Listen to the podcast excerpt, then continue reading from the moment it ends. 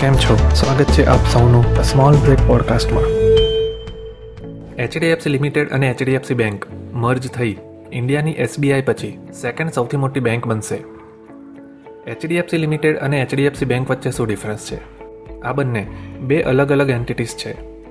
HDFC limited એક finance company છે, જેનું મેઇન કામ ઇન્ડિવિજ્યુઅલ કોર્પોરેશન અને ડેવલપર્સને રિયલ એસ્ટેટ અથવા હાઉસિંગ લોન્સ આપવાનું છે. જ્યારે એચડીએફસી બેંક આરબીઆઈ માન્ય એક એકચ્યુઅલ બેંક છે. એચડીએફસી લિમિટેડ બાકીની એચડીએફસી એન્ટિટીઝની પેરેન્ટ કંપની છે અને મેજર શેર હોલ્ડર છે. આ મર્જર કેમ થઈ રહ્યું છે? મર્જરનું મેઇન રીઝન બંને કંપનીઝના ઓપરેશનને બુસ્ટઅપ કરવાનું છે. એચડીએફસી લિમિટેડ એક એનબીએફસી છે. Non banking finance company bank અને એનબીએફસી વચ્ચે સૌથી મોટો ડિફરન્સ એ છે કે બેંક કેશ ડિપોઝિટ એક્સેપ્ટ કરી શકે છે, જ્યારે એનબીએફસી નથી કરી શકતી. મારા અને તમારા જેવા લોકો બેંકમાં જે કેશ ડિપોઝિટ કરે છે, એ ફંડમાંથી બેંક લોન્સ પ્રોવાઈડ કરી શકે છે.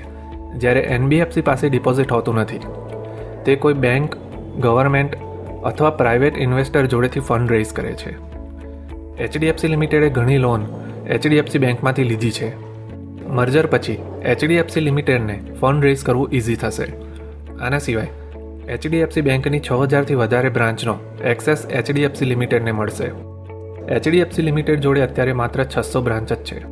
એચડીએફસી બેંકને પણ હોમ લોનનું ખૂબ મોટું પ્રોફાઇલ મળશે. આ મર્જર પછી એચડીએફસી બેંક, રિલાયન્સ અને ટીસીએસ પછી ઇન્ડિયાની મોસ્ટ વેલ્યુએબલ કંપની બનશે. અત્યાર માટે આટલું જ. મળીશું નેક્સ્ટ એપિસોડમાં.